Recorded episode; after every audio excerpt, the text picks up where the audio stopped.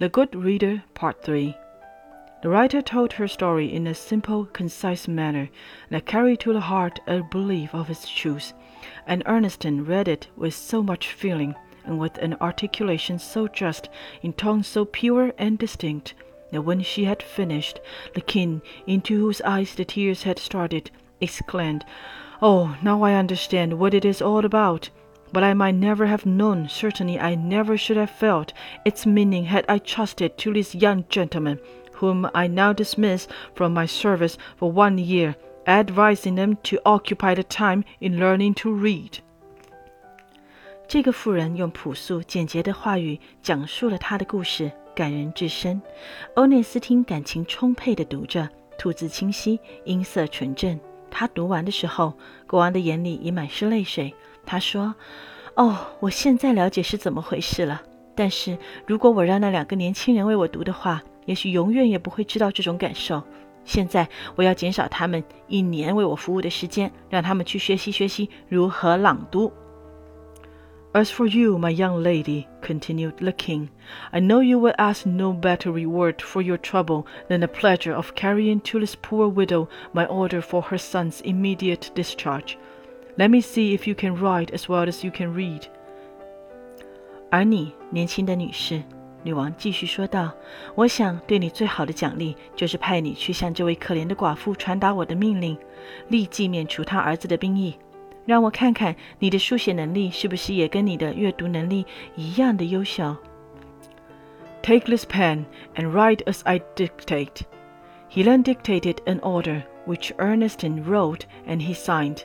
Calling one of his guards, he bade him go with the girl and see that the order was obeyed. 给你这支笔，照我说的写。 于是他口述谕旨。欧内斯汀写完后，他签了字，然后他叫来一个士兵，命令他护送小女孩去传达旨意。How much happiness was Ernestine the means of bestowing through her good allusion, united to the happy circumstances that brought it to the knowledge of the king. 欧内斯汀通过自己卓越的朗读能力帮助了他人，并且受到了国王的赏识，这令他非常的高兴。First, there were her poor neighbors, to whom he could give instruction and entertainment. Then there was the poor widow who sent a petition, and who not only regained her son, but received through Ernestine an order from him to paint the king's likeness, so that the poor boy soon rose to great distinction, and had more orders than he could attend to. 对于那些穷困的邻居，他给予他们指导，给他们带去欢乐。对于那位写诉状书的寡妇来说， 他不仅重新见到了儿子，欧内斯丁还传达了让他的儿子为国王画肖像的消息。于是，那个男孩很快就名声大振，预约画像的人多得让他应接不暇。Words could not express his gratitude and that of his mother to the little girl. 他与母亲无法用言语来表达对小女孩的谢意。And Ernestine had, moreover, the satisfaction of aiding her father to rise in the world so that he became the king's chief gardener. The king did not forget her, but had her well educated at his own expense.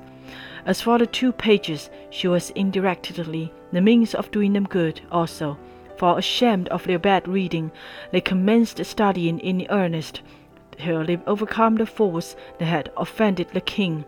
Both finally rose to distinction, one as a lawyer and the other as a statesman, and they owed their advancement in life chiefly to their good elocution. 另外，欧内斯汀还帮助他的父亲提升了地位，现在他成了国王的首席园丁。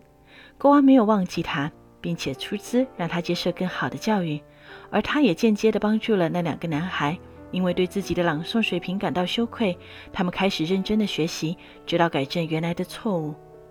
最终，这两个人名声大振，他们人生的进步主要归功于良好的演说能力。